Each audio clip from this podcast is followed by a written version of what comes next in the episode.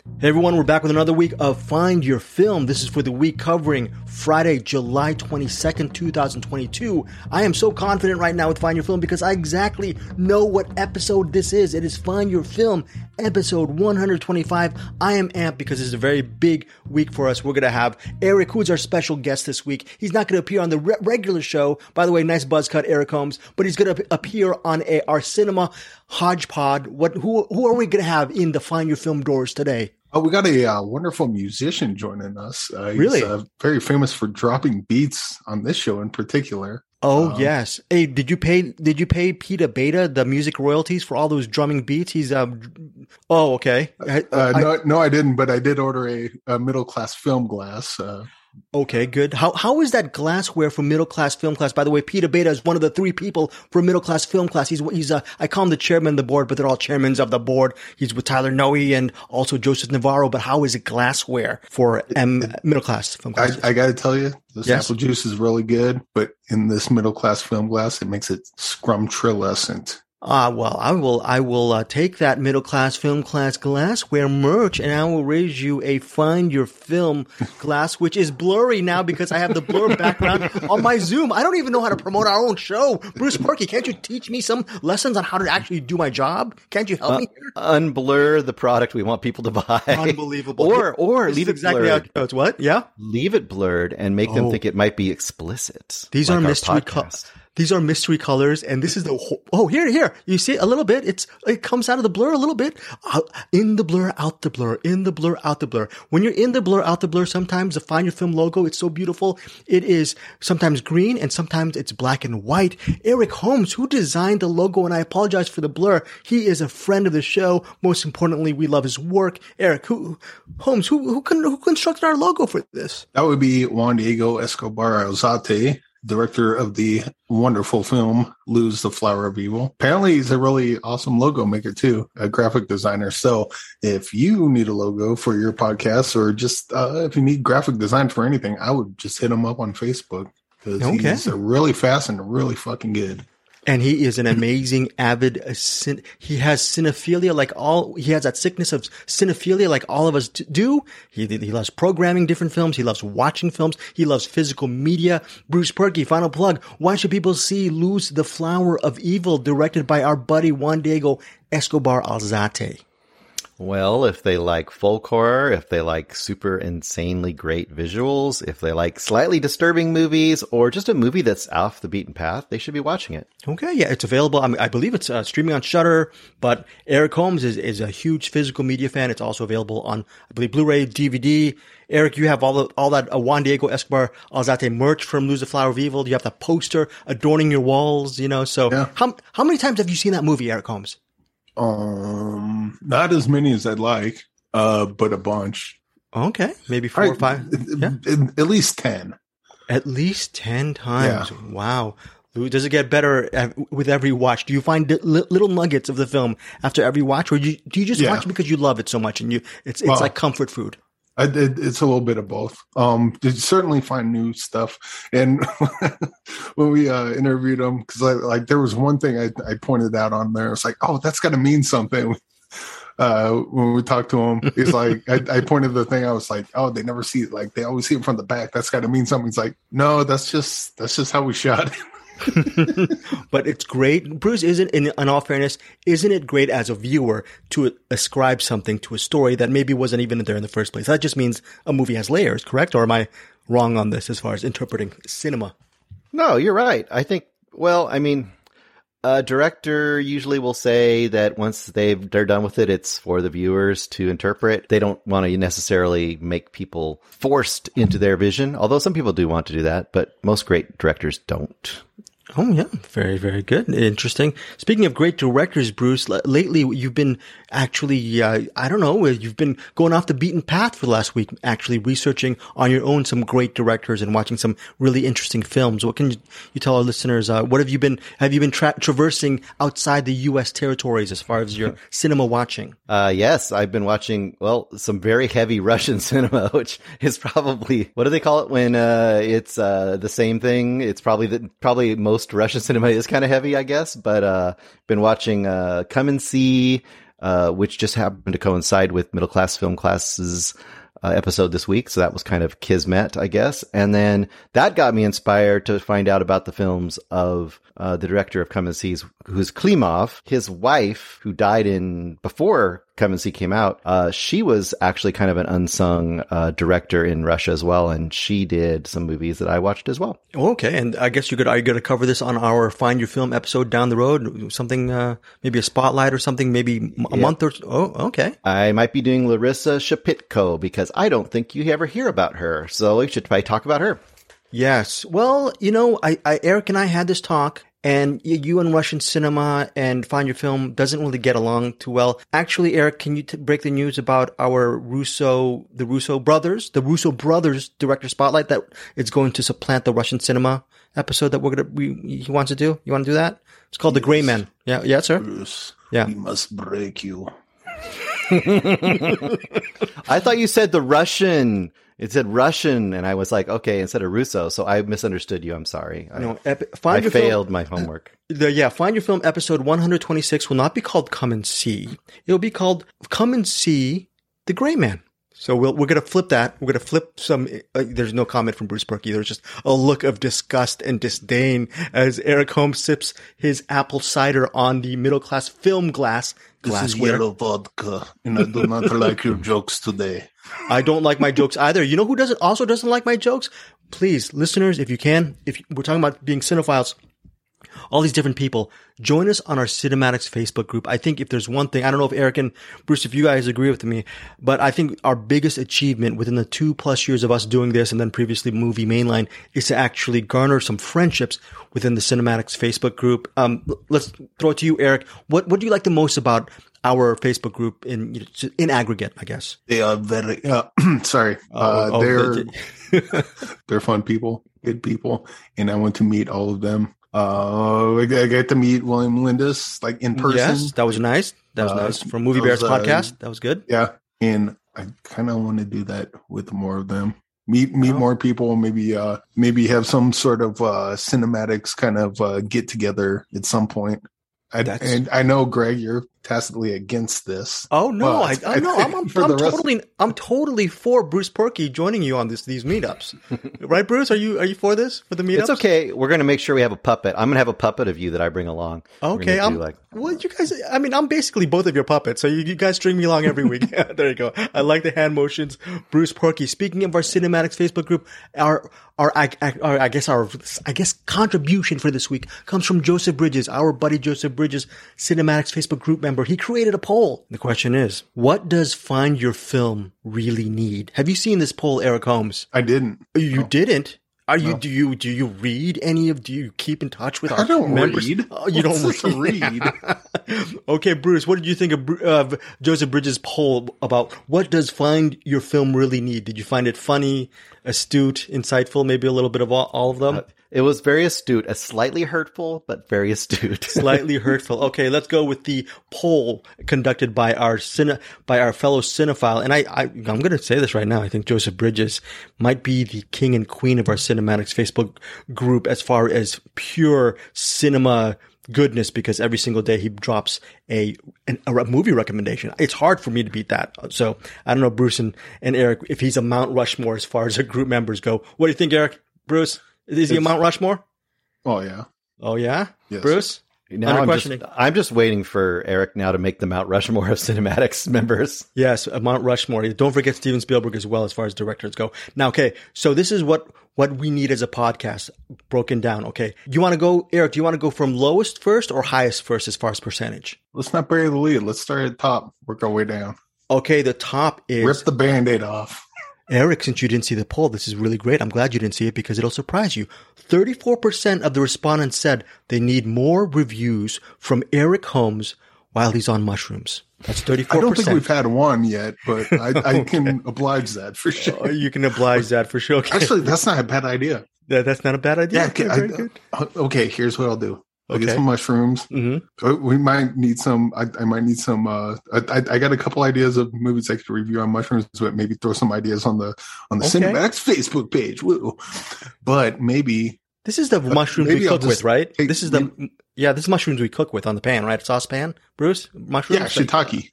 Okay, Yeah, good. Yeah, I, I don't know what you're talking about. okay, just making sure. But I'll uh, I'll I'll eat a couple shiitake caps and then just watch something and then just and then just uh right right away once I'm done just uh record it and see what I, I'm just gonna send it to you and not even listen to it. I- my fingers, hope it's not too insane. I have an idea to add to that. So Yes. uh, this would be what I would add to it just for fun to, to gamify it slightly is that while you're doing it, when um, the shiitakes kick in, which means they start tasting really good. Yeah, um, get real savory. yeah, Real that savory. I need you to write down a number so you know what it was. And then the people can just listen to Don't say anything. The people listen to it. They get to all guess when they thought they kicked in. That's very good. That's very good. That's very, very, very good. Now, okay, so that's 34% for Eric, you know, mushrooms for, for his like down the road reviews. Also, sarcastically, Joseph Bridges said more ads from middle class film class. That's 19% of people want more ads on our show from That's middle. also a great idea. Great idea too. And We need to get we need to get an ad for uh, Andrew watches movies yes. and uh, ad for uh, Let's Crash This Parade. yeah, all those ads. Uh, all those ads. let that ad for uh, the Force Five podcast. It's, dude, if you're listening, if you're you you listening to this right now, if you're listening to this, just send us an ad. you know, we will pay, we will play it. You know how bad our podcast is, guys? I guess the answer is how bad is our podcast? Do you guys know? Do you know how bad Find Your Not Film bad is? at all. So far, No, the no, no, uh, Complaints th- is more more ads. Our And, pa- uh, we- our podcast is so bad. I'm gonna uh, that I actually pay Peter Beta to have his ads on our podcast. That's how bad it is. He doesn't. He Pete doesn't want anything to do with with Find Your Film. I, I pay him so we could have the grace of those beats. Eric, So- did that did that dim you a little bit? Did you? So are you if gonna cry like I cried before? Yes, sir. If you're listening to this, um, send us your ad for your podcast, and we will pay you five doll hairs. To, Five dollars. Very good. Okay. Also coming in. or Greg will pay in crypto. One of the two. Oh, okay. I, oh, I'm going to pay you in crypto, which, by the way, considering my portfolio, it's worth about half a penny right now. So also coming in at 19% is merch that says, quote, I listened to Find Your Film and all I got was a shower curtain. That's another one. that's a good, that's a that, good show. that actually rolled around in my head once. That- very good, Eric Holmes. That is a shower curtain joke, and uh, this is one of these shopping cart shower curtains. We all love it. And you know what comes in last is, unfortunately, you're right, Eric and Bruce. I definitely come in last when it comes to the polls. Here, a box within a box within a box. That's a very interesting uh, poll question. That's 14%. But then coming in, la- coming in at last at 14%. 14% is more name dropping from Greg. So I, I guess I've got to cut down on the name drop. Yes. Thank you, Eric. No, it Eric, says more. It says more. but only 14% of the people about the respondents wanted You know that. what So we need though? I should shut the F up when it comes to name dropping. Yes, or Eric no, you should not sir. shut the f up when it comes to name dropping. You should do it more. But I think I think where the problem lies Yes, is that when you drop the name, you need like a crashing sound bite. Oh, God. Yeah, I'll crash. Like, And so every time you drop a name, it's like or what? and Maybe a cat like screeching in the background, like that thing. yes, like I think we just need to have uh, Pete saying, uh, "Yo, Greg, drop that name," so we have to have happen. Yo, yeah, that's a good. Again, after this episode, we're gonna we're gonna be recording a special hodgepod with Peter Beta from Middle Class Film Class. Bruce Purkey, what are we going to be recording with Pete? What is he going to talk talk to be talking to us about? Shrek retold. Hey, Oh my god! speaking of shrooms, I'm sorry. Uh, yes, yes, and and thank you. Look, I'm going to tell you, listeners, Bruce Purkey and Eric Holmes. I'm going to butter them up right now because they did yeoman's work this week. They saw this movie called Shrek Retold, and I had this on my iPad, iPad, and I tried for several minutes to actually watch this movie. I just, you know, eventually I'm going to watch this, but it's, it's just, I was just too stressed out. You, you really need to relax into this. I'm sure it's going to be brilliant and I'm going to be probably very silent, thankfully so, for the Hodgepod. Also, I'm going to be very silent as well because uh, that's why I'm talking at the front and you're, you're going to listen to the real good stuff with Eric and Bruce. They have two Shudder films to cover. This is GWAR and a movie called, how do I pronounce it, Bruce? How do you get to pronounce his name? Moloch? Oh, Maloch. Maloch. Maloch? Is you gonna say you're, you're, gonna, you're gonna go for Maloch? So Maloch, this it's is GWAR. Malak. Malak. Malak. Malak. This the documentary. This is GWAR. Speaking of which, Eric Holmes on our video, he has a. I, I believe that uh, this is GWAR movie poster at the emblazoned on the back. Yes. This is GWAR, and again, Eric Holmes, Eric, aka Eric Cops. You are. How long have you been? A, oh, and the GWAR shirt. How long have you been a fan of GWAR, and why are they a band that's, that means something to you? Oh, they, they, I've been a fan for a long time. Pretty much, pretty since I was a teenager and first heard of them. Uh, and I've been to a bunch of their shows. Met them a couple times after their shows because they, you know, once they get done loading up, uh, they just kind of they really get about hanging out, and they're all cool people. And so it was kind of uh, like I, you know, I obviously don't know them, but I, you know, other than meeting them after shows, but uh, it was it was fun watching the watching the documentary, and I can't wait to get into that. But yeah, the GWAR, their live show is probably one of the best ones. It's Actually, funny. My, I'm, I'm trying to think of like what show is better than GWAR, and I'm sure there's one I'm forgetting. Like that's not coming straight to mind, but GWAR's definitely like top three for sure. Okay, and Bruce, for you, GWAR, I mean, you have a very interesting music taste as well.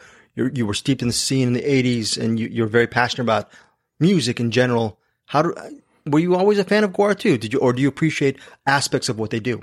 Uh, GWAR was a little more periphery for me, but definitely I, I like them quite a bit. And I definitely loved the the theatrical, insane aspect of it, and the aspect of how they were always pushing in a in a very cheeky way, pushing the boundaries. You know, with people, especially when people interviewed him and stuff. Like I always think of like GWAR and Nardwuar or whoever, like interviewing them, and how those were always very fun to watch.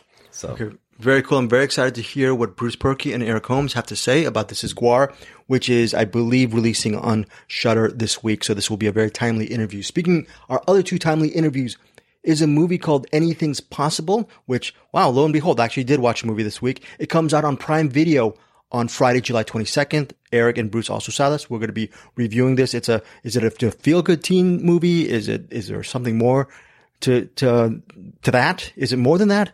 or is it just a very paper thin? Well, we'll get to that in a in a bit. Last but not least, look. Oh, oh, we also have a movie called Gone in the Night, which I, you know, Eric and I, we, we, we kind of like this movie. It's Winona Ryder. I dug it. Eli Horowitz from Homecoming, and he direct, this is his feature directing debut. Also stars Dermot Mulroney from The Vanishing. Love him as well. And Brianne Tju, She's an up and coming actress. Owen, I believe Teague from It. Really enjoyed this. We have different reactions. We can't wait till Eric and I talk to Bruce about his reactions regarding Gone in the Night. All fairness aside, we're going to take away the curtains.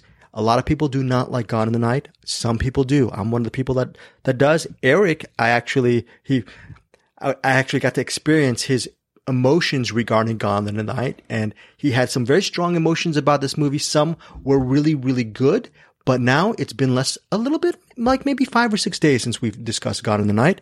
So I'll, I'm really interested to, interested to see what Eric has to say about this really interesting thriller. D- did it stick with him or did he go the other way?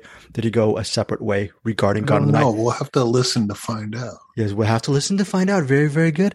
Eric Holmes. And last but not least, we have per Bruce Perky's request. I was telling Bruce, look, let's do a, a segment on Russian cinema this week because we need to exp- broaden our palette.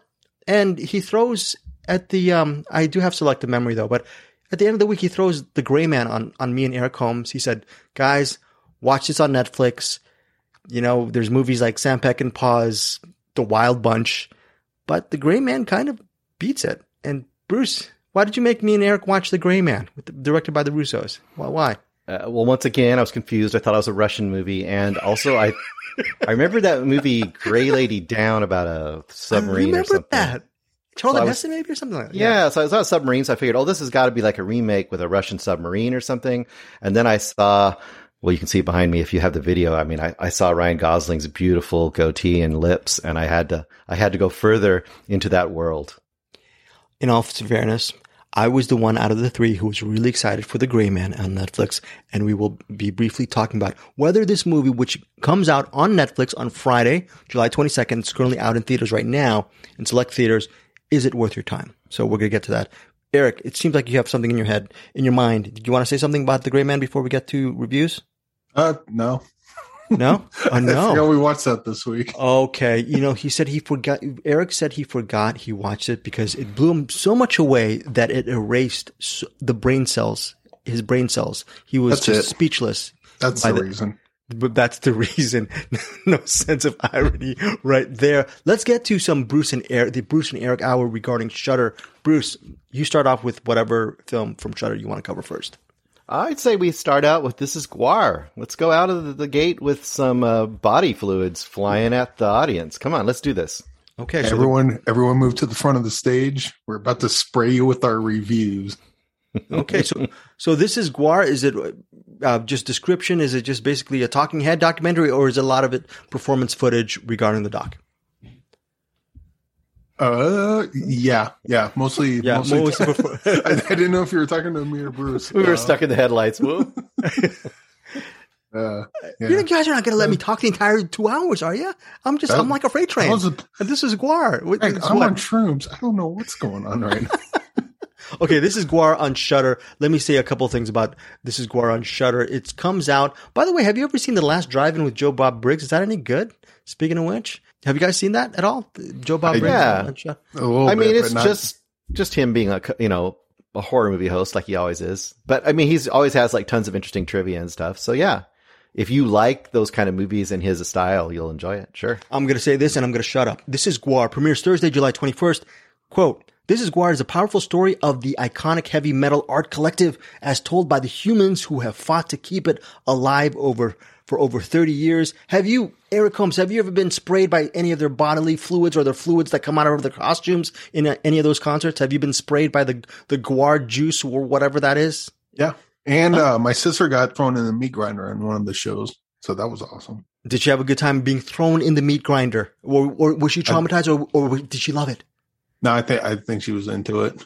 She was into it. Okay. Yeah, so she, it, it was ever since she was a little baby. She's like, I want to be thrown in a meat grinder at, one point in my life, and that's my dream. And then it happened, and then And then it lived it's up it. downhill ever since. been downhill ever since. Okay, meat grinder from this is GWAR. I obviously might be not no sarcasm, might be something I've missed all my life. The documentary includes interviews with the band with the band members, both past and present, and other artists, including Weird Al, Thomas Lennon, Alex Winter. Wow, some great artists here. Bam Margera, and underrated actor Ethan Embry. Again, this is a Shudder original. Thursday, Ju- July twenty first. This is GWAR. Bruce Purkey.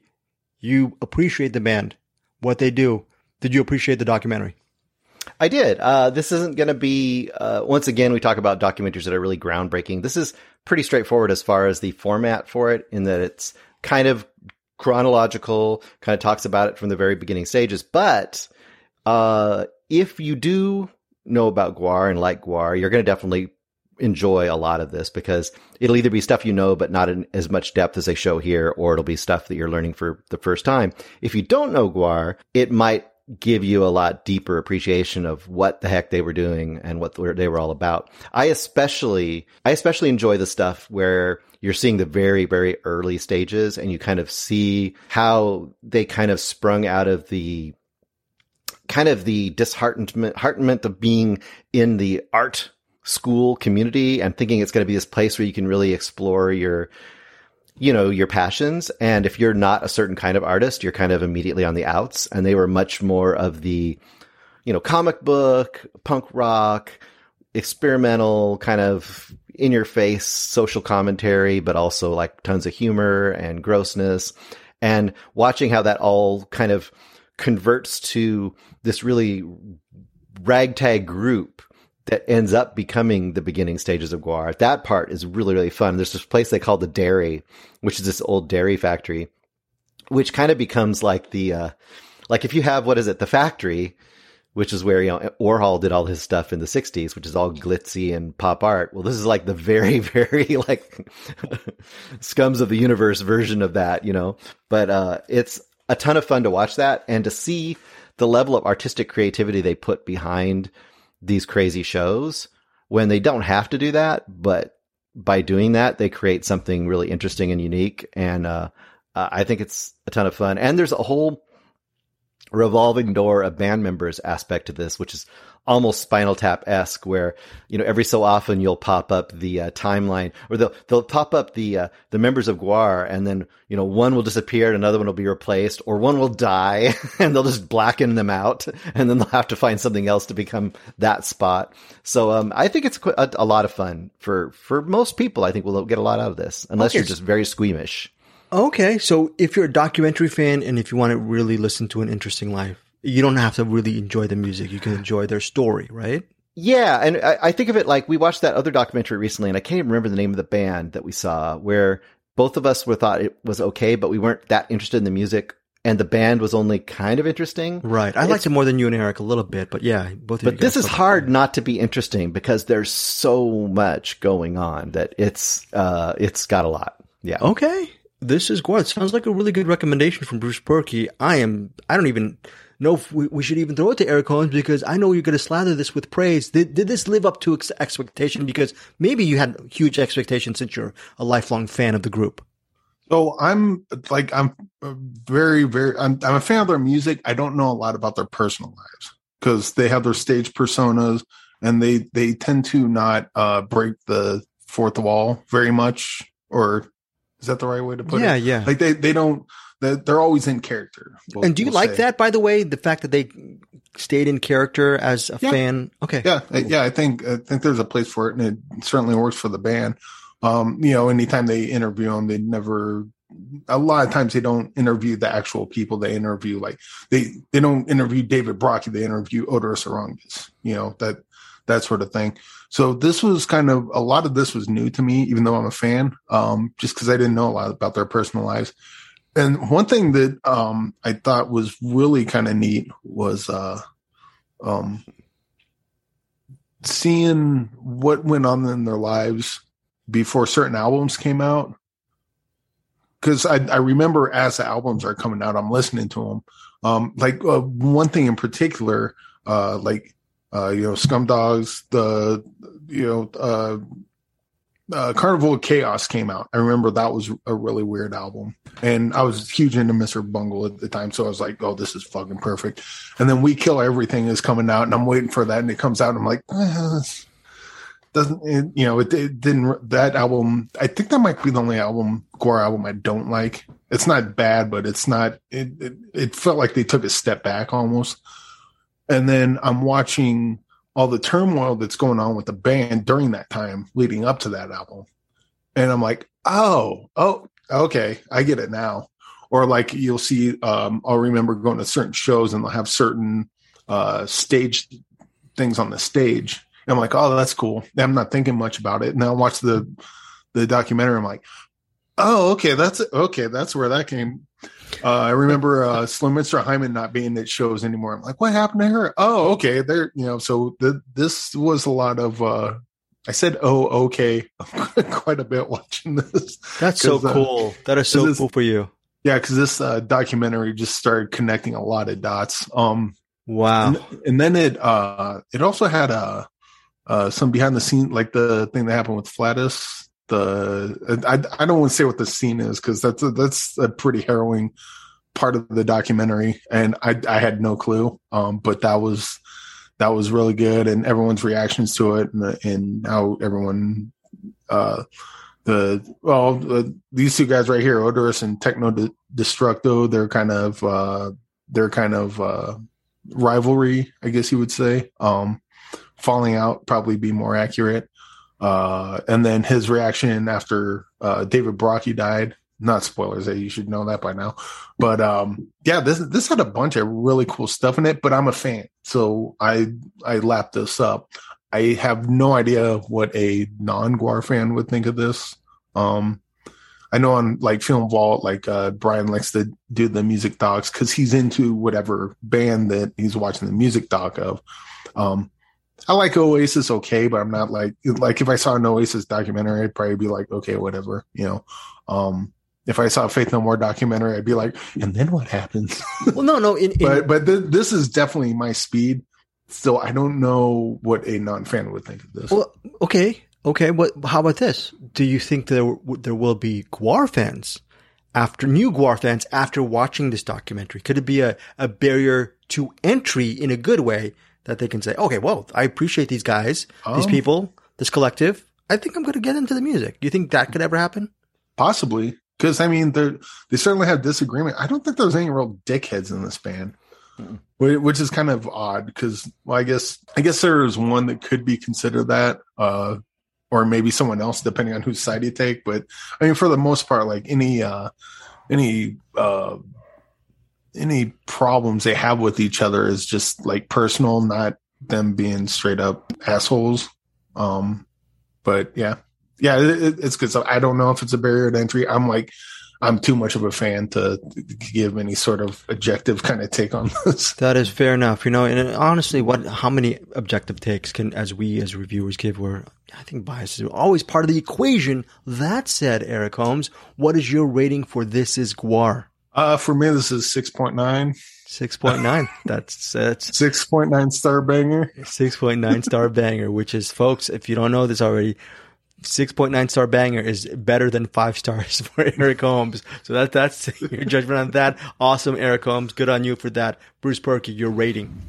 Uh, I'll probably go four star. I think it's a really solid documentary, and I think it will be interesting to people that do and don't know GWAR because GWAR is interesting no matter what. So I don't think that's a barrier for entry for people. Okay, this is GWAR premieres Thursday, July 21st on Shudder. We are still we are staying with Shudder with I don't even know how to pronounce it. I'm just going to say Moloch or Moloch, Mol- Moloch, Moloch. M- Moloch, Moloch. Yeah, Moloch. Yes, it centers on a What did you say earlier? Muluch? Muluch. Moloch. Moloch. I'm just going to say Moloch. In, in Moloch, a 38 year old Betriek lives at the edge of a peat bog, which I don't even know what a peat bog is, uh, in the north of, of the Netherlands. Uh, Yo, Pete, what's that peat bog? yes, exactly. When she, very funny, Bruce. When she and her family are attacked by a random stranger one night, Betriek sets out to find an explanation. The problem is, the more she digs, the more she becomes convinced that she is being hunted by something ancient. It's directed by Nico van den Brink from a movie that I can't pronounce called Hetchuck. It is a it is a Shudder original, just like this is GWAR. By the way, this plot synopsis sounds really awesome to me, and it feels like something I wish I was able to watch. I may watch it and do a rewind next week regarding Moloch or Moloch. Moloch. Yes. Let's start with you, Bruce. Does this does this live live up to its plot? I, um, I think it does. I think this is so. This to me is an example of, uh, and this is definitely leaning more towards horror fans because I think this isn't necessarily going to be super satisfying for a non-horror fan. But that being said, it's not an extreme horror. So if you're a casual horror fan, I think you go to this too. This is a very, I call this like a, a solid, satisfying horror movie to me.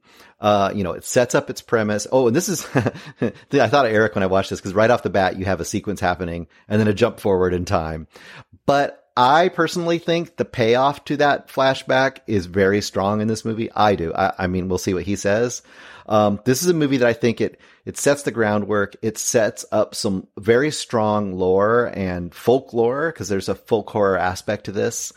Uh, it sets up a very s- specific situation. You have this family, uh, you know, mother and daughter and granddaughter kind of living in this house. Um, and you have these people, this kind of the scientific crew coming out to the peat bogs. And if you've ever seen them, they have those, like, I forget they call them, but there's different, um, people they found buried in peat bogs and preserved in peat bogs. Uh, they kind of look like they're covered in black tar, but they might be hundreds of years old. So they're kind of digging nearby and, and finding those kind of bodies. Uh, and there's elements of this folklore is slowly unraveled and also the family history is unraveled with the main character. And I think it all comes together in a very, very satisfying way. It's not a super, super duper scary movie, but I think it's a very moody and creepy movie. And I think to me, the payoff at the ending is, is really creepy and uh, almost, I almost want to say sad too, but I mean, that's not quite right. But uh, I think this is a really good movie. Very solid. I was actually kind of surprised by how much I ended up liking it by the end. I'm questioning why you're saying that a lot of people who aren't horror fans uh, or maybe non-horror fans might not gravitate to this movie like you did. I don't know. I, I feel like this is definitely like this is almost like a meat and potatoes horror horror movie. Like it's it's it it knows what it is. It does it and it does it really well. It doesn't try to straddle the line, if you know what I mean. Like there'll be some movies that might appeal to more the art house crowd that aren't usually into horror, like a Hereditary or something, because they have these very dramatic aspects to it and art house aspects. But I feel this is more of like this is a horror movie and it knows it's a horror movie. You know what very, I mean? Very, very, yeah, yeah. I, I might like it. I, am excited to. to uh, I think you might like this too. It's it's it's very solid. I keep saying solid, but I think that's a great way to describe it. it it's it's like I, Eric says all the time. It knows what its lane is and it stays in it. I think this is one of those kind of movies. I'm interested to watch this because you said the ending that it, you sort of alluded to enjoying just appreciating the ending, but it's a little bit sad, but it's really not. So I'm like, what is you? What are you talking about? So, I like that ambiguity to what you just said. Bruce. Haunting. I'll say it's haunting, haunting, but in an interesting way. Okay, interesting way. Excellent stuff from Bruce. Eric, do you second that that review regarding this film? Yeah. Um, the only thing I would uh, disagree with is that the uh, ending was fantastic. the ending well, just floored. The ending I didn't want to oversell it, but there's a final, a couple oh, final I'm, images. I'm overselling the hell out of it. I, I agree. Like the, the rest of the movie was like, as you say, it was like really solid horror movie. Uh, it was pretty good. They, you know, the, uh, yeah, they don't, they don't take too big of a bite of anything. It it almost has kind of like a, a satyr kind of vibe to it through a lot of it. Um, because it's Very it's good memory. Wow. All right. but it's uh uh I'm not that familiar with the Moloch, but you know, I, I, I like the I like when they take like stuff like with the antlers with the what they did. yes, You know, they take the the uh the folklore, the folk tale, or the a legendary legendary um, character. Of some yeah, they take whatever cryptid and then just make a really cool uh really cool movie out of it. And that's what they did with this. Yep. And then it got to the ending and the hairs on the back of my neck just Yes. stood up. I'm like, oh my God. Oh God. Oh, I gotta watch that again. so do you agree with me then the um the the way they circle back and answer the questions that were kind of left hanging at the very beginning is very satisfying would you agree on that Yeah. And more important, I, I like what the inning kind of represented. yes Um, okay, I'm uh, really wait, wait, okay. We, we won't talk movie. about it, but I, Yeah. uh, the the in, needless to say, I loved, loved, loved the ending of this, and I probably because like I think the rest of the movie was kind of like oh, it's probably a three, three and a half star, and then that ending just bumped it like way the hell up. Can I bring up one other thing too that I really appreciate in this movie? I wonder you, I want to get your take on it too. So these kind of movies, especially when they had to deal with folklore or a a uh, a legendary figure or character or something, you have to some point explain it. You have to have like in uh, Antlers, right? The Native American character comes in and tells the, the legend of it, or you've got them finding a book that tells them all about it. But in this one, they did the thing with the kids play Yeah, which I thought was, and they had, did that Yeah. and they paralleled it with a parade that was going on. And I thought that was done really, really well. yeah. Maybe not. It's- it's- I, got, I got, I got nothing to add. It's- it's- okay, okay. agree? I just wonder Yeah, if you agree with pretty that. Oh wow, Eric is speechless. It's I think, and the, the, the weird thing is because Bruce is describing this, I'm just replaying the movie in my head, going, "Oh, yeah, it's I think it's called Moloch or Moloch. How do you how do you say it, Bruce? Moloch." How do Moloch? I say it? Doesn't how do I say it? Doesn't really matter if it's not right. Yeah, Mol- can we say I say, Moloch? I say Moloch, but I mean, Moloch. Okay, let's say Moloch. Okay, however you pronounce his name, Bruce and Eric both really dig this movie. I, I think they're going to give it really high marks. Let's start with you, Bruce, regarding Moloch. Moloch. Sorry. Um, I was torn, uh, but I think I'm I'm probably at four and a half. I, I really think it was a pretty solid movie. I, it could go down to four with a little time, but I think I think four and a half is fair for this. I think it's good. What about you, Eric Holmes? I'm good with a four and a half. That eh, because like like I said, this is probably going to be a three and a half, but that that ending just floored me. And then now I'm just remembering that part that Bruce was saying about the the the play and the yeah. That was Th- good. th- this is a good movie. You should Yeah. check it out. All right. This director, we didn't mention the director, is Nico Van Vandenbrink, which I believe this director has two or three other projects in the works based on some shorts that that person did, and those shorts were really cool. So I think you might be watching out for this name. Okay, very interesting, very cool. I'm definitely going to watch this movie when I have time, and I'm going to do a rewind on it. It's, again, exclusively on Shudder. My gosh, Shudder Bruce Purkey for the last two years, I've been, I've been ignoring, no, Eric has not been ignoring Bruce. I've been ignoring Bruce for the last two years regarding his love of Shudder because he seems to actually cover Shudder at least, at the very least once every two weeks. But Bruce, isn't it kind of cool? One day, July 21st, this is GWAR and Moloch. Yeah. Well, that doesn't even include all the other stuff they dropped. It's just older stuff. Like today, I think I looked on there and they had dropped a bunch of movies, including uh, Santa Sangre Mm, I by haven't uh, seen that, yeah. Jodorowsky. They dropped Blue Sunshine, if you know that movie by Jeff Lieberman. That's a really crazy, trippy movie. I won't even describe it, but Blue Sunshine's really cool too. They they have lots of interesting stuff on there. Hey there, classmates. Tune in to Middle Class Film Class every Monday and Wednesday for weekly movie news, streaming picks, and one deep dive review. the Batman trailer. There was a teaser, there was a trailer, trailer one, trailer two, final trailer. I don't know if it's the same one. How many trailers do we need exactly? Leave an email or a voicemail to join in the discussion. Bullshit artist. yeah, buddy. All That's right. awesome. You're going full Danzig. Right, I am. My my trans You have no power over me. You know what they don't have, guys, on it? Uh, don't have- Greg, yeah, they don't have me. That's why they're a great streaming service. They don't have The Gray Man. The Gray Man is a movie that exclusively to Netflix has Eric Holmes smiles. Let's give this movie its due, though. Okay, it's directed by the Russo brothers. They've done their share of Mar- oh, and and then eh, okay, Bruce, you're pointing to Ryan Gosling's beautiful beard from The Gray Man. I, I'm, we don't have to really get into plotline, except that he is the Gray Man, former prison convict uh, released from prison from, I guess, his handler, played by Billy Bob Thornton, and that's it's it starts off with kind of a flashback, which Eric Holmes does not like usually. But cut, yeah, that's like I think around 2003, they're in a jail cell, and cut like 20, 20 years later, now Gosling is the Gray Man. He's a part of some former prison convicts who are trained and trained over the years to become hired hands, hired assassins, or just mercenaries. And they're actually led by this shadow figure played by Billy Bob Thornton and blah, blah, blah, blah, blah.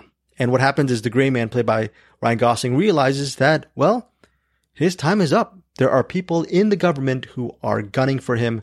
And the only person who may or may not be on his side is Billy Bob Thornton's character. And what you get for the rest of the movie is an international action thriller co-starring Ana de Armas. And I believe Bruce, you're saying it's a $200 million budget movie. You can see it on the screen. This is Bruce and Eric were, were joking about this is uh, the Gray Notice. I enjoyed Red Notice. Maybe I'm one of the only people who really dug the movie with the movie with The Rock and who else was in that? Uh, Ryan Reynolds and Gal Gadot. I, I had a good time with that. I was expecting more of a brain dead fun time with the Gray Man. I enjoyed a lot of this, the, the action stuff. My only thing with this, the ending, you guys were talking about the ending of uh, Moloch, Moloch, uh, how much you loved it. The, it just ended. The ending was so uninspiring.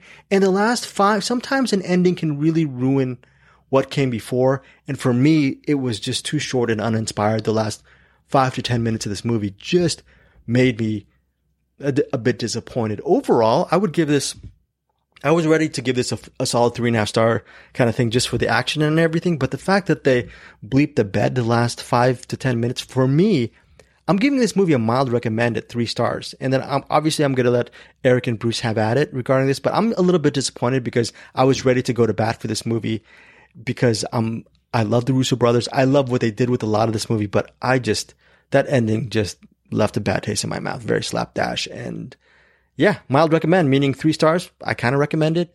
I'm not going to go back and watch this movie. Okay. Eric, the gray man. So there's this movie or a book called Orphan Surfacing by Nathan Day that you can find on. Uh, no, I'm not gonna. I, I, I, don't want Nathan Day's book to be associated with bad movies because then it makes it seem the book is bad, which is not. But um, or um, not Orphan Surfacing. The Gray Man is it's like a decent Marvel movie, I guess. Um, this is uh, I, I like Ryan Gosling, so it was good seeing him in it. But this was uh it was a it was an action movie. That's um look if if you're gonna go watch uh uh Captain America's Civil War, I don't know why you wouldn't like this because they're they're kind of on the same level to me. This is just a superhero movie without superheroes in it. Um, it's got some. Uh, they certainly like their drone shots, and then Bruce May well, fast drone shots. yeah, uh, the the yeah, they kept doing the the kind of the bridges between scenes. They do like a fast drone shot with like the uh, sh- the showing where like we're in Berlin now or wherever. Um, Don't forget the giant name Berlin going across the screen just to make sure you knew. yeah. Um, uh, He's speechless again. Speechless. I, am I'm, you know, Yeah. maybe one of these days after um, after I'm done ordering another copy of Orphan Surfacing by Nathan Day, uh, uh, award-winning uh, author on Amazon, I'm sure. Um, but And member of our CinemAddicts Facebook group too, our buddy Yeah, Nathan Day. yeah. yeah. I, I would say read read that instead of watch this. Um, it- Okay. the weird thing is this movie's not bad. Like I can't even really rip on it too hard because th- this is like that. This is like that perfect boring middle of the road movie. Like it, it it's a silly action movie. It's fine. I don't hate it enough to want to shit on it, but there's not a lot to talk about really. Um, I, I would say if you like the Marvel movies, check it out. It's kind of on par with that. Ryan Gosling pretty much saved this for me because I'm a fan of his, and he's like the only thing I liked in this. Um, even though like his character, you know, was you know, Nothing. yeah. I mean, again, if also if you want to watch a Ryan Gosling movie, he's been in fantastic movies. Like there's much better ones to watch than this. Um, this is kind of uh, this isn't like a one star movie. It's not. This is like a perfect like two and a half star movie, but like the most boring kind of that. I, I have really nothing more to say about this because I can't think of anything to say about it. Yeah. Okay. Two and a half stars for you, Eric Holmes. What about you, Bruce? well, um, a few things. One thing I would say is like, how much do you think one shot cost? Right. Way Right. less than Scott, this. A- yeah. yeah. Scott maybe Adkins, right? maybe ten million if we're lucky.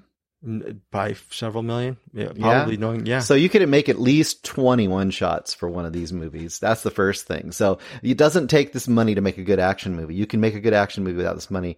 Uh, and I think that part of the things that makes this boring is that it does those things that we don't like, or at least I don't like, and I don't think Eric does either in action movies where you don't trust the action you're showing. So you do lots of quick takes and lots of swoops and lots of, and you make it kind of messy and it actually doesn't portray the action you're trying to show. Even the fight scenes are, somewhat like that too. They, they don't really let the fight just happen a lot of times. For example, early on, there's a fight scene, but there's fireworks literally exploding around them as they're fighting. Just let them fight. But no, you got to make it flashy. That makes it exciting, right? No, it Yeah. makes it really messy and not very exciting.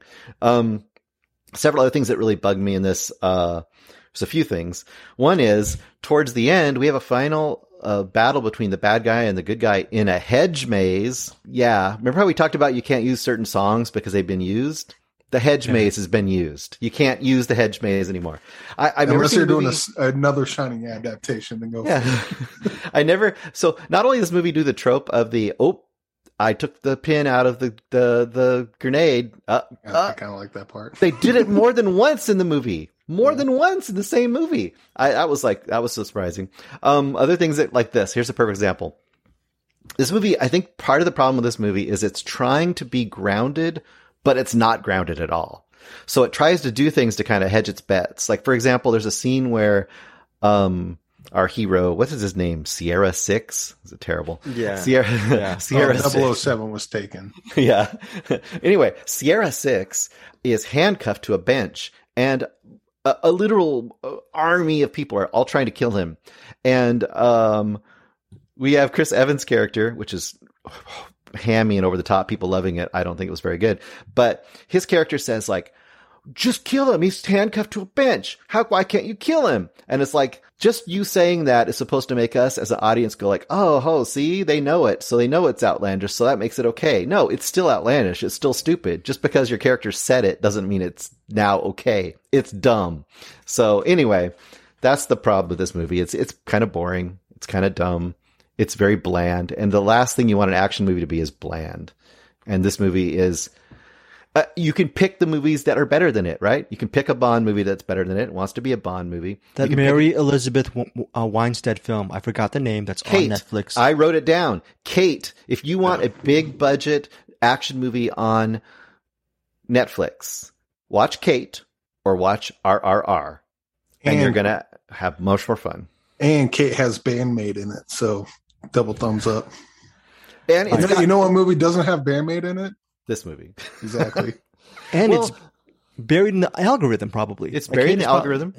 And remember what I just said about the fights? Remember the fights in that movie? They had character and they let you watch the fight, and the fights were actually super entertaining. and they felt high stakes. Uh, Yeah, I- like I, I will push back a little bit that um and, or maybe this isn't what you meant but like the this doesn't have like the the quick cut shaky cam It- it's just like the the the camera work was almost distracting.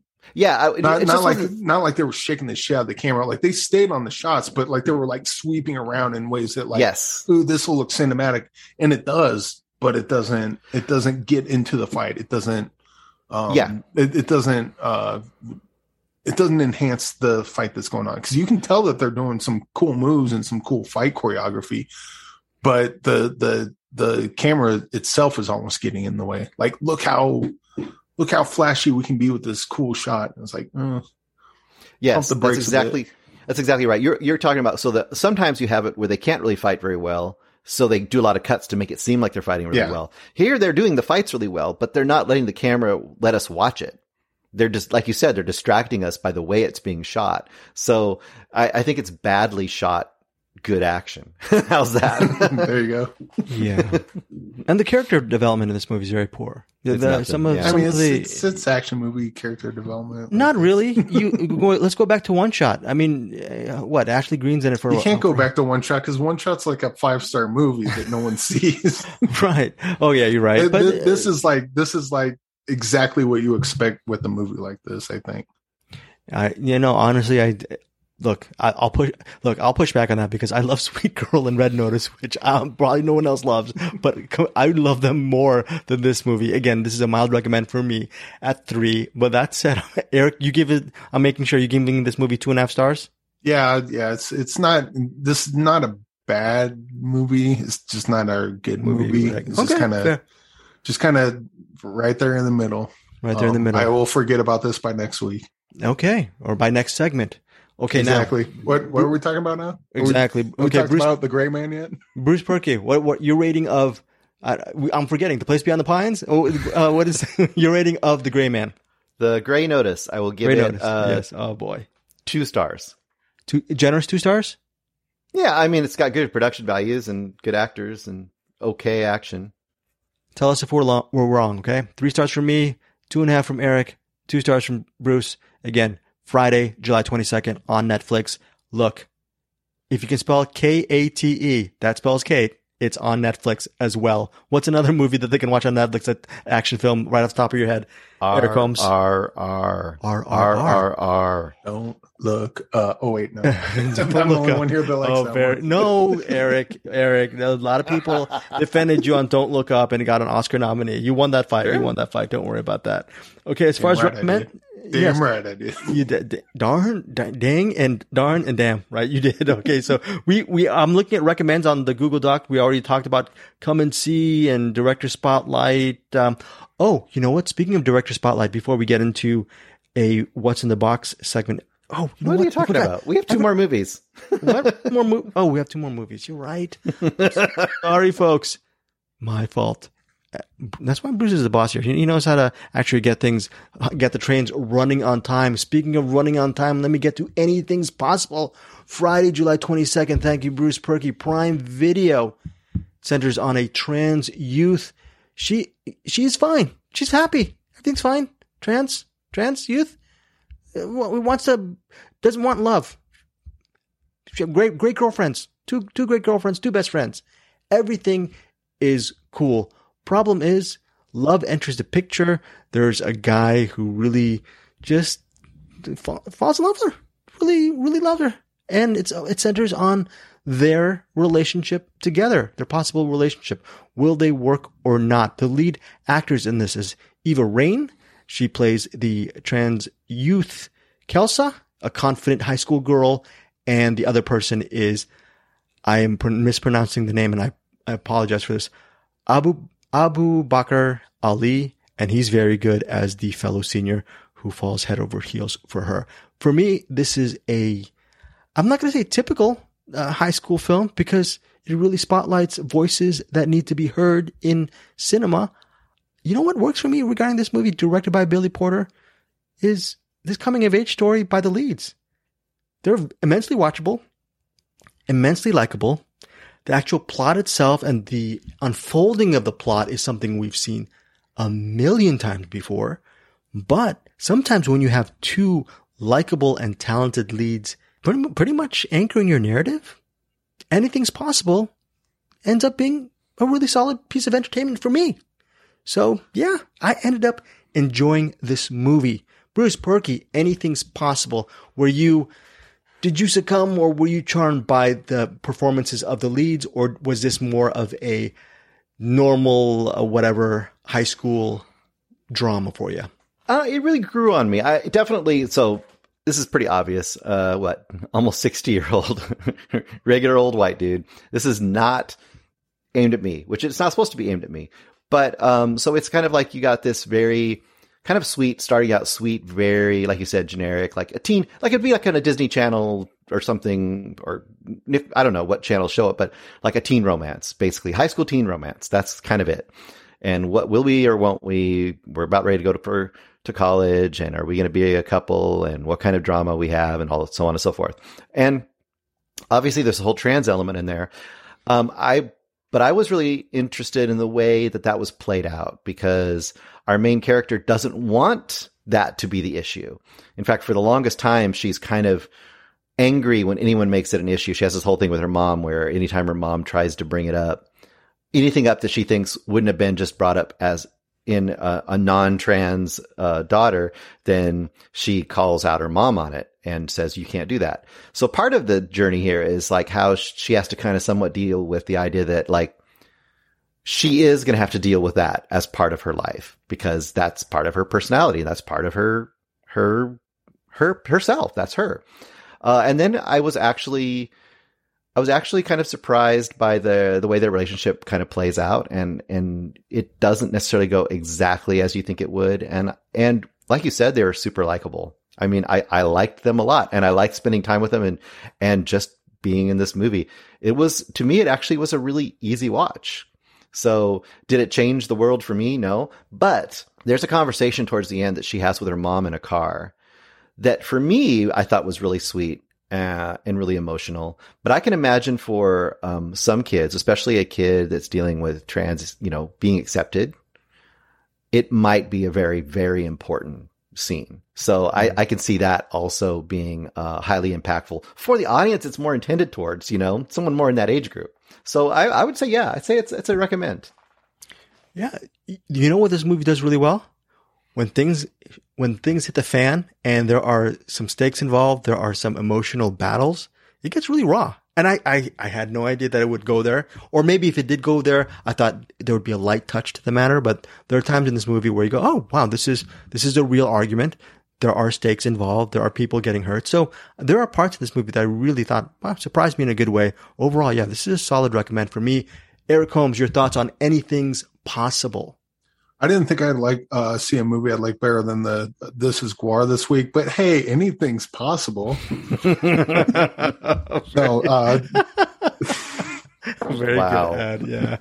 uh, all right, I'm done. See you guys. You're done. Okay. okay. That'll be a line quote on the poster, and it'll be the only person ever saying that this week. I guarantee you that. Eric, what's the name of Nathan Day's book again? What's what's on what's on the shelf? What do you got? Uh, Orphan Surfacing. okay, very good. Very good. Um, No, I I love this movie. Uh, this is easily the my favorite movie I saw this week. wow. um, Okay. It it was like kind of you know it was it, it was definitely cheesy and uh, romantic comedy. You know, heavy romantic comedy. Um, just like the just like the uh, single all the way.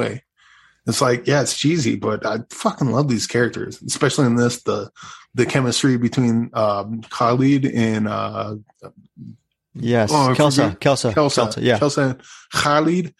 Um, and uh, yeah, their their chemistry together was just dynamite. I love the mom character, and then that scene you're talking about in the car.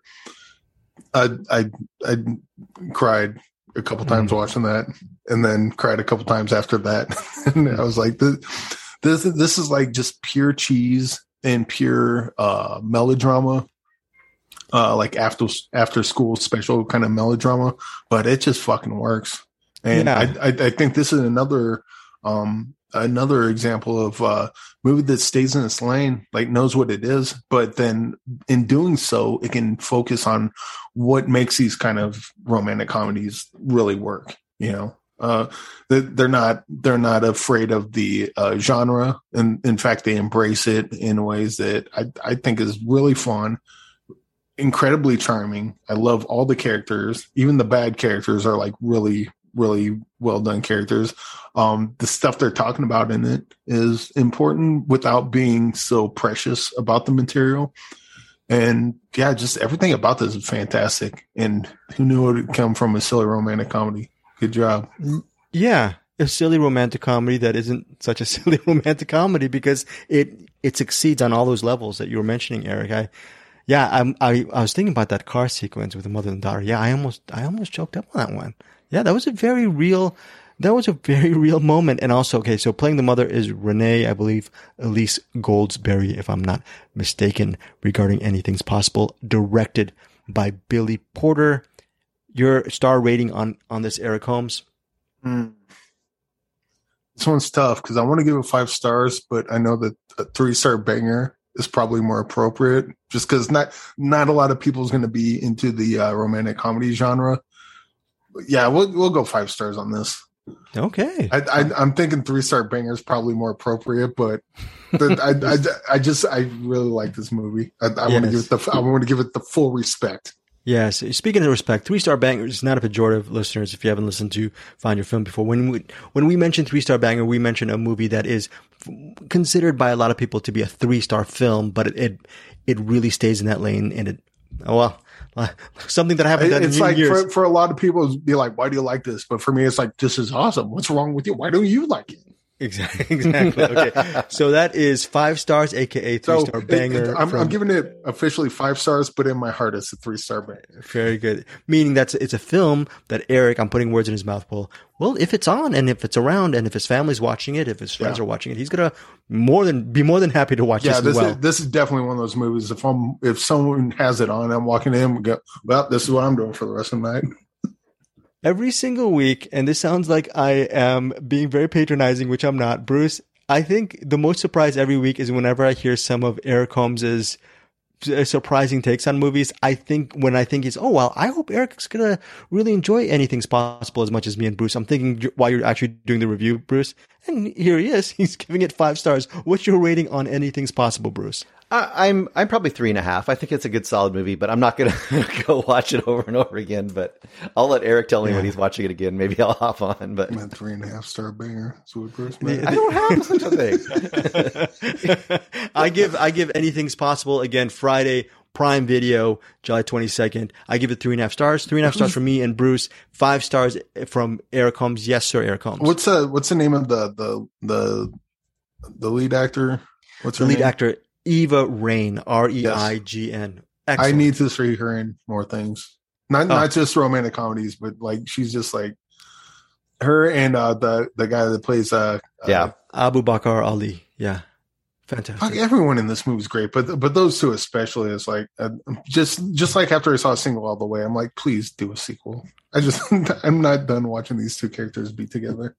PG Well, isn't- 13, 96 minutes. Yes, yes, Bruce. Sorry. I'll say, isn't that the thing with any good romantic comedy though? You, if the leads Yeah. have that chemistry and you really like both of them and you're rooting for both of them, that's going to make it or break it. And this movie definitely has that. So Yeah, And to support Bruce's assessment of this movie as well, I just want to actually add uh, to support this. It it goes in certain ways, not just with the relationship with with def- different friendships in this movie, where you you don't think, oh, it's supposed to be this way, but oh, it doesn't really end up this way. So there are things that happen. It ends up being more like real life, which is very interesting regarding Also- anything's possible. Yes, sir. also- Here she's like coming right up behind Pim Zam in the uh Okay, in the run as, in the as running. far as upcoming stars of, of the year. yeah. Okay. Very Yeah, the, the, the, the Virginia Newcomb Award this year is going to be a very tight race. Yeah, we very Yeah. good, very good. We Definitely want to hear more stuff. Eva Reign, very good in this wonderful movie called Anything's Possible. Anything's Possible. And yes, going back to Eric Holmes' reviews. Remember a couple weeks ago, Both Sides of the Blade. It's, it's a it's a Greg Srisavasdi film, and who knows who ends up liking it the most? Eric Holmes. That's all these. You, Eric, you c- consistently surprise us with your reviews in a good sense. Speaking of uh, good sense. Peter Beta's got to join us in, in a few for the cinema cinema hodgepodge, Bruce. But is he still here on the skins? Is he still slapping those skins? No, he's not. We still have another movie to do. Oh, oh, unbelievable, unbelievable! I'm sorry, listeners. Am I am I always am I the first person on the Titanic to jump ship? Am I that guy? Am I that guy? I am that guy, folks. I am that guy. Here I am, always one. Okay, Uh, be, before we go into the, the next movie, though, hey Bruce, Is what's there a in next the box? movie? okay, okay. That was a low blow and deserved blow, Yeah. Eric Hubbs. Okay. I only Pretty do it because I love you. Yeah, yeah, thank you. You know, pretty pretty soon with those vectives you're hurling at me, Eric Holmes, I will be gone in the night. Speaking of which, gone in the night, it was in theaters July 15th. I don't know how much longer it will be in theaters. Maybe this weekend, maybe one final weekend. I ended up really, really loving this movie. I'm, I'm giving, I'm going to give this movie four stars with actually room to grow. It's a movie that actually within the last week I've enjoyed it even more. It's directed by Eli Horowitz, the creator of the podcast and the subsequent series on Prime Video, Homecoming. Eli Horowitz directs and co-wrote this film about a, a middle-aged woman played by Winona Ryder. Her name is Kath. Kath goes to a weekend. Uh, she wants to spend a romantic getaway with her younger boyfriend, John, by, played by John Gallagher Jr. They go to this this cabin that's seemingly deserted out in the redwoods. Nope, it's not deserted. They meet a mysterious young, young couple played by Owen Teague and Brianne Tju. They are there and they're wondering what what are you guys doing there here? And the younger people want the older people out. The older people, uh, Kath, played by Winona Ryder, it's it's nighttime. She's not good driving driving at the night, so so uh, her boyfriend is trying to convince her to stay. They they stay in the cabin, hang out with the younger folks. Everything's fine. In the morning, Kath wakes up and her boyfriend is gone in the night. That is the premise of this movie, and the rest of the narrative has Kath trying to figure out what happened to her bo- boyfriend. Why did he suddenly disappear on her? What did he do? And also helping her on her journey is this other man who is the owner of the cabin, played by Dermot Mulroney. So Dermot Mulroney gets a lot of screen time. We love Dermot Mulroney. I, at least I do very much. So John Gallagher Jr. I am a biased fan of his because I, I interviewed him for Abandoned about a month and a half ago, and I interviewed him oh, again God. for Gone the Night. So two back to back interviews with Gone the Night. I like I actually like John Gallagher Jr. as a person, but unbiasedly so. I ended up really enjoying the movie. Loved the actual unfolding of what happened in this movie. But let's start off with sort of a a raw review from Bruce Purkey regarding your thoughts on Gone in the Night, if it worked for you. Well, this movie has prompted a new rating from me. So, um, so we have the normal numbers. We have, and then even a five star classic, three star banger, which I've, I've adopted as well. But I think, so here's the difference though. So three star banger, it knows what it is, right? It's like your, your exploitation movie or it's your action movie where they know that they're like maybe not the best acting or the best script and it's kind of, kind of outlandish, but it knows it and it's having fun and you enjoy it too. This is what I call hot garbage. And that is a movie that doesn't know what it is, but is still in that same range as a three star banger. So this movie's preposterous. Absolutely preposterous. At every turn, I was like shaking my head, like, what in the hell is this movie doing? Um, Isn't that isn't that is is it okay for cinema to have a flight of imagination, Bruce? A little bit of flights. Of I don't know. here? It thinks I don't know. No. Well, yes, it can. I mean, I think this is. I was utterly entertained by this movie. Let me start by that. I would watch this movie again. Utterly entertained by it.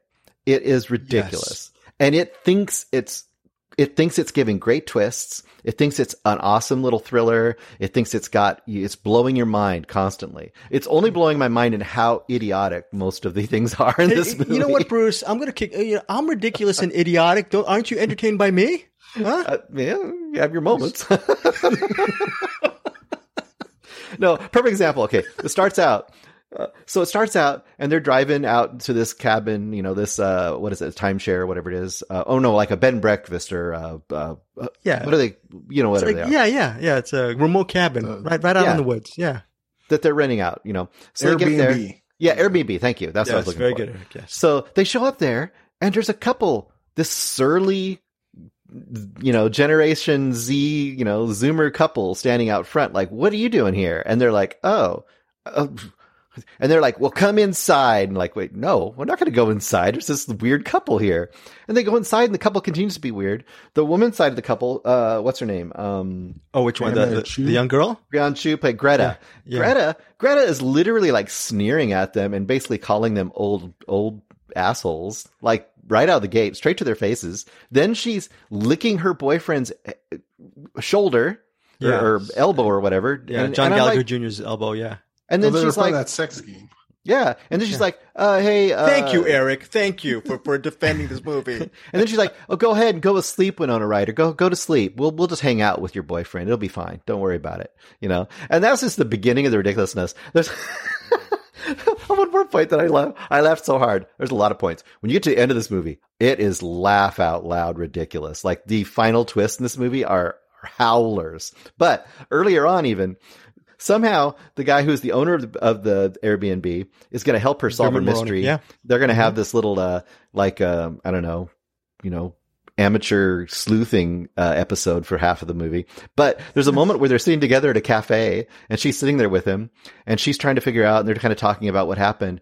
And some random guy walks outside the door. It's like, he's like waving in the window, like, Hey, hey, it's you. And he walks in like, Hi, I'm Mr. Exposition. Can I talk to you and tell you who you are next to the person who doesn't know who you are?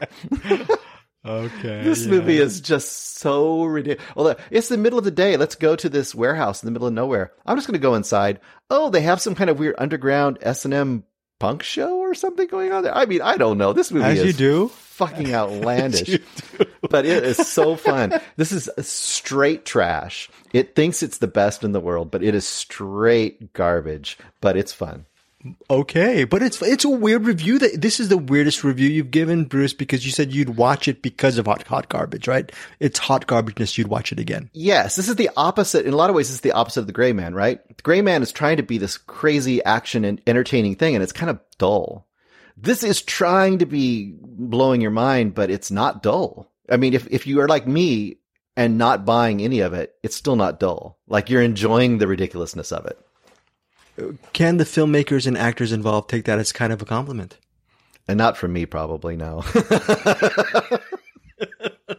Because it's terribly, Holmes. terribly written. This is a terribly written movie. Oh, Eric Hobbs. It's so funny. Oh yes, yes, Bruce. Sorry. I was gonna say, this is a movie. If it was just twisted just slightly, it would be straight camp. But it would be worse if it was straight camp.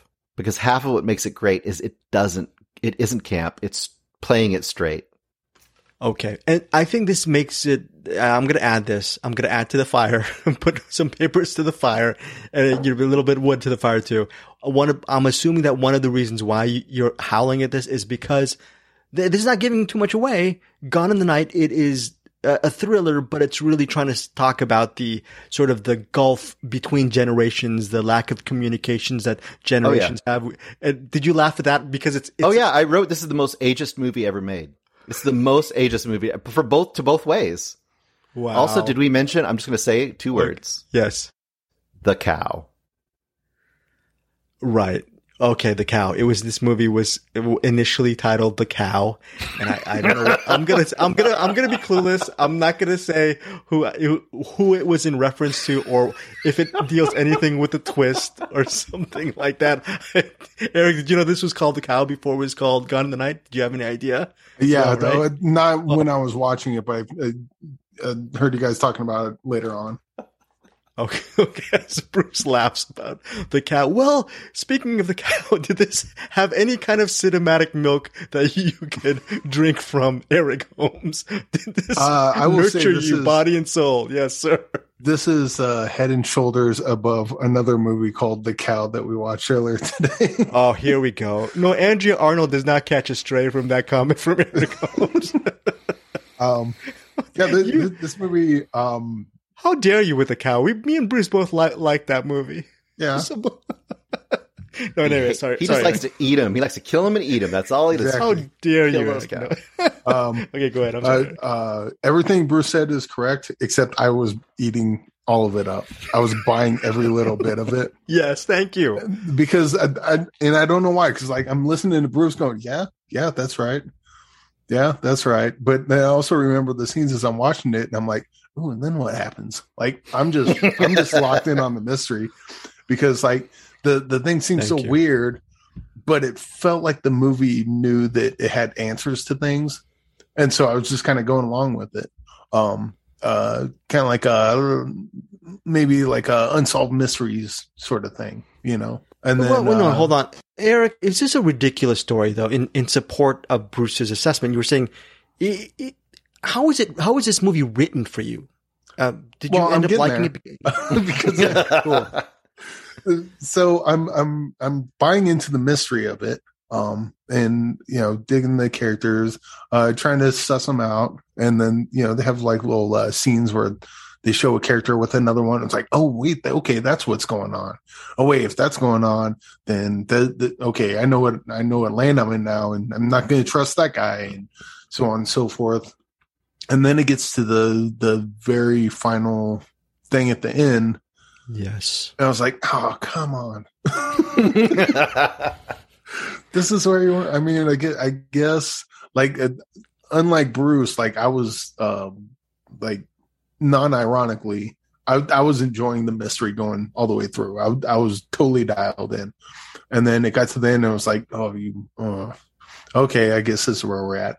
Um, couple notes. The, uh, they mentioned Blood Cow, which is cool. Uh, they didn't, I don't think they were referring to the band, but uh, if uh, you're listening to this, listen to Blood Cow because they're an awesome band. Um, they mentioned Anal Cunt. Uh, let's see, it says uh, and they called Anal Cunt an ambient an ambient noise core. I noise core makes sense. Ambient doesn't, with uh, at least not with the Anal Cunt I've heard. Um, there's a character that wrote in a thing until October 21st, which presumes they died October 22nd, which is my birthday. So that was nice of them. and there's a uh, game that they played called uh, Pillow Talkers, Yes. which if they look, if anyone involved in the movie is still listening by now after Bruce just eviscerated your movie, first of all, I apologize uh, for him. I cannot control him. He has his own brain. Um, and I don't fully agree, although he's not wrong. But you have you have a board game called Pillow Talkers. You need to put that on the movie website. You can't make unless Pillow Talkers is a like a some old game that they you know dust it off and put it in the movie. If you're going to create a game for your movie, use that as part of the marketing. Why wouldn't you? It's just it's just right there. But anyway, those are just a few things. I overall I really like this movie. The ending the ending took some points off for me because I didn't like where it went, but Hmm. I really enjoyed the the kind of uh pulpy mystery, mystery elements leading up to that. Yes. F- yes. Finally, some words that make sense uh, regarding this review. Thank you, Eric. Bruce, I'm so glad that we have Eric Holmes to be a part of our unit, don't you think, Bruce? What do you think of that? I do, I do. He's he's he's, he's great. Yes, and I'm Did- glad I have you you two because you remind me of things going on in the podcast that I should remember about. Like we have another movie to review. Real quick though, um, I do need to. I compare this favorably to Windfall. Um, Okay, but the- I know a lot of people hated Windfall, Wh- What is so Windfall? keep that in mind. The Windfall directed the one with Andrew Kevin Walker movie. Oh, is yeah. that what it's called? Is it called Windfall? Is, Yeah. Is it? Are you sure that's? Oh, that's the name of the movie, Windfall. Yeah, you compared. the- fa- I, I think Windfall's. A I, I like Windfall a lot more than this, but just if you watch Windfall and you're like, "Fuck that movie," yeah, this probably is not gonna. This probably not gonna hit you. But I really loved Windfall, and I like this one a lot up until then. Okay, in all seriousness, though, uh, regarding Bruce's reviews, let, let, us say this about here: tomato meter on Rotten Tomatoes, forty-five percent from the critics. Audience score, Bruce. Do you have an idea what the audience score would be on Gone in the Night if you could just pick a, a random number out, out of your hat, out of your guessing game hat? Fifty five. Fifty-six percent. Very good, Bruce. Fifty-six percent audience score. So yes, I think you're going to either appreciate it, or you're just going to really not like it, or there's going to be a select few that realize it might be ridiculous, but you might actually find entertainment with this movie. Bruce, what's your rating on Gone in the Night? Um, I don't know. I mean, it's hot garbage, so I don't know what that rating is. I, I guess. No, let's just say you want to say if you want to put hot garbage as your rating, we'll put hot garbage as your rating. Yeah, I think it's going to be hot garbage. Um, I think this is now beat out the Naomi Watts Running in the Woods movie for my favorite comedy of the year so far. This is this is this is beat it. But it doesn't beat the Book of Henry, right? Nothing ever does. What is that? Does it? Does it ever beat the Book of Henry? That never. Well, that wasn't didn't come out this year, so that wasn't Oh, that that's doesn't true, count. that's true. That's not from this. I mean, year. I'm just. I'm, I'm just saying that. Oh, what was that? That what was that Naomi Watts, the, the school shooting one, right? I forgot the name of that movie. Was that the one where she's running the? the scariest hour or something, or the yeah, yeah. That that is the Desperate Hour, or something like that. Yeah, desperate something- desperate hour. You got it. Good job. Okay, yeah. Gone yeah. in the night. Okay, gonna, so- this is always the cow to me. Okay. The cow- the cow. Okay, Bruce good is cow. rating- The good The cow. good cow. Yes. we saw the bad good Russos cow. and the good cow. Okay, Bruce's rating of the cow, aka Gone in the Night, is straight up hot garbage. Okay, my rating is. I'm giving this movie four stars. I ended up really enjoying Gone in the Night. I love the, the chemistry between Dermot Mulroney and Winona Ryder. There are spaces in the movie where they're just like Bruce was saying, they go around on their little mini sleuth. I got, I really enjoyed all the mini sleuthing. I liked what this movie was trying to say about it, just generational relationships. Bruce did not and listeners, you may not too. I am hoping we that we reach some listeners who actually really enjoy Gone in the Night. If you decide to pay the uh, theater ticket to watch it, or watch it on streaming, or or pay a digital download for it, look, we're going to give you some value added stuff regarding Gone in the Night because me, Bruce, and Eric, after we record the show, after we're done talking with Peter Beta on this movie called Shrek Retold, we're going to do a little mini spoiler on Gone in the Night as well. So we're going to give you some value on Gone in the Night and we're going to just write up some stuff on findyourfilms.com as well on that website that we've been working on as well. So that's me saying like if you end up hating it don't hate me or eric please we're going to try to provide you with as much ballast for your several bucks you're investing in this movie eric holmes your rating on gone in the night or as bruce likes to say the this cow was shaping up to be like a four, four and a half star for me, but the ending didn't quite land. Um, so I'm gonna go. I'm still gonna go three and a half. I, I liked it, but good The, this with the better ending, this could have really blown me away.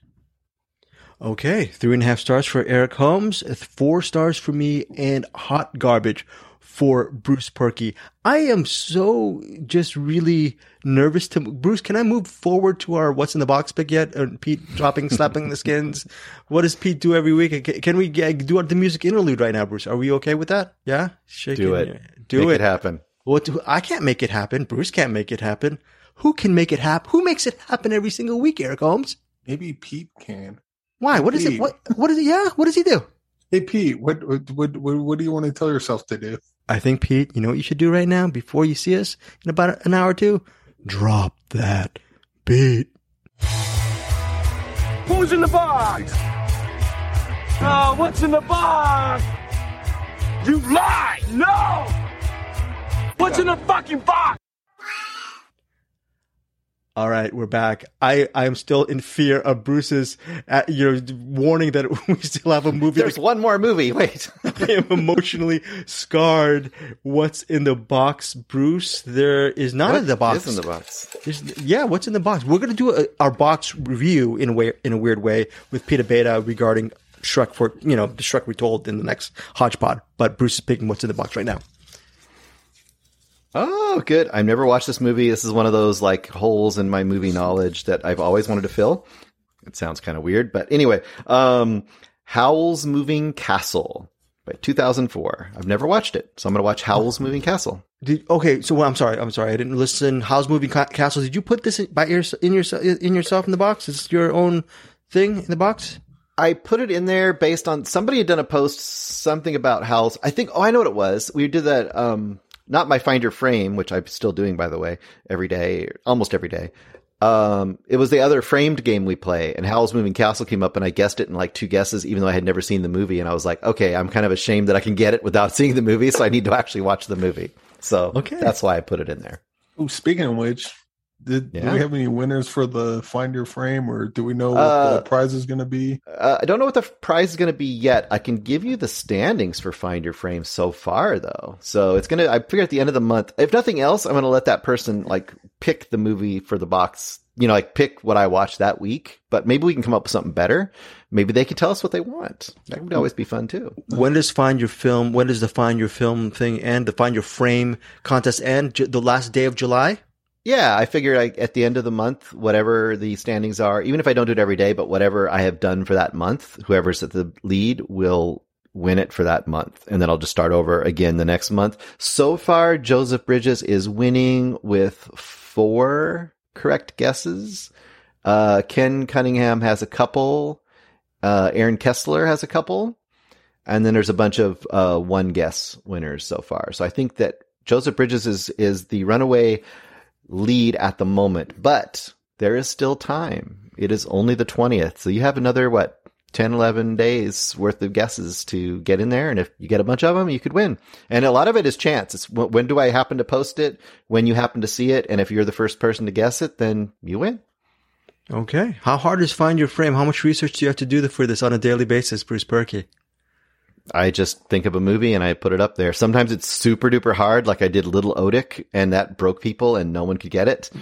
And then some days it's just like, uh, what did I do one day? Uh, some big ones, uh, Go, or I did, uh, I did Son of Frankenstein. I thought that would take several frames, and someone got Son of Frankenstein in the first one. That was Aaron Kessler. So yeah, I saw, uh, it's it's been a while, but I saw a little old dick on That's a good one. okay, yes. Look, the winner of Find Your Frame, I mean, this is an idea that I just cooked up in my head. Bruce and Eric, you can veto it, but this is the last day of July. Uh, This month, July, Bruce has been hard at work doing our daily Find Your Frame game on the CinemAddicts Facebook group. The winner will have a choice of either a mug, which I can't show on the screen right now, like in front of your mug. shirt. and a Find Your Film shirt, which is right here. I guess, hold on. There, there. Find Your oh, Film Oh no, I'm saying put the mug in front of your shirt because Oh, the, the mug the, in- the oh. background's like oh, reading there you your go. body. Oh, there you go. There See, you look, look, they're very good. And yeah, Eric's a real filmmaker right there. And then yes, yes, you can either get the mug or the shirt.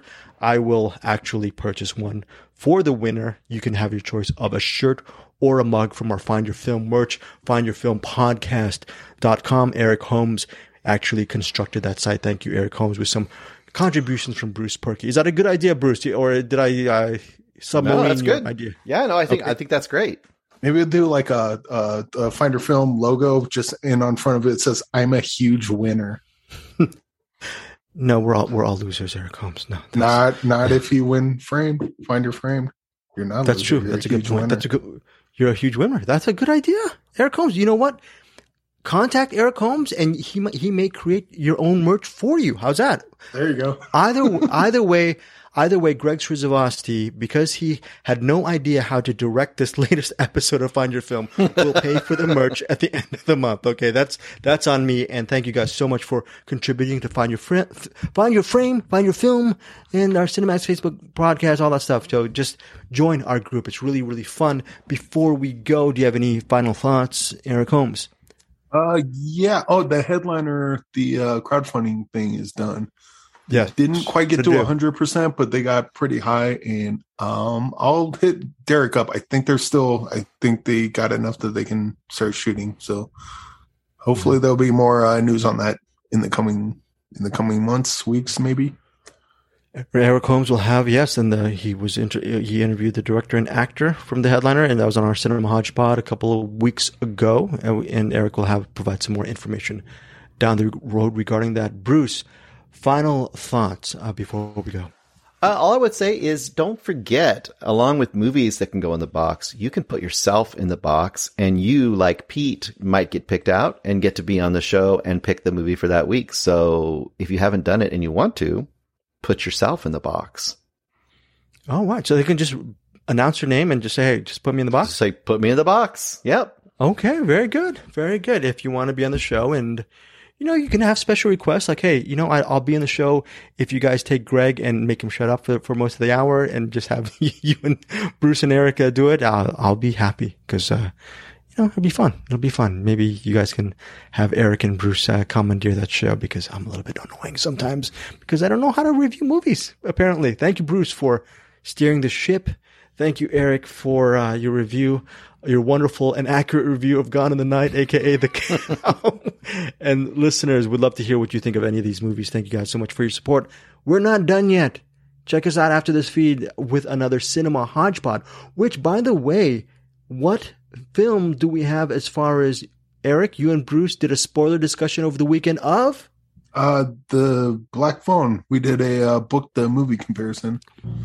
All right, very, very good. So you're gonna, on the Hodgepod, you're going to get the Black Phone. You're going to get our really cool interview, which we're going to conduct in about 20 minutes with Sir Pete Abeda from Middle Class Film Class. And finally, you're going to get a little mini spoiler regarding Gone Tonight. Thank you guys so much for your time, and we will see you next week here on Find Your Film.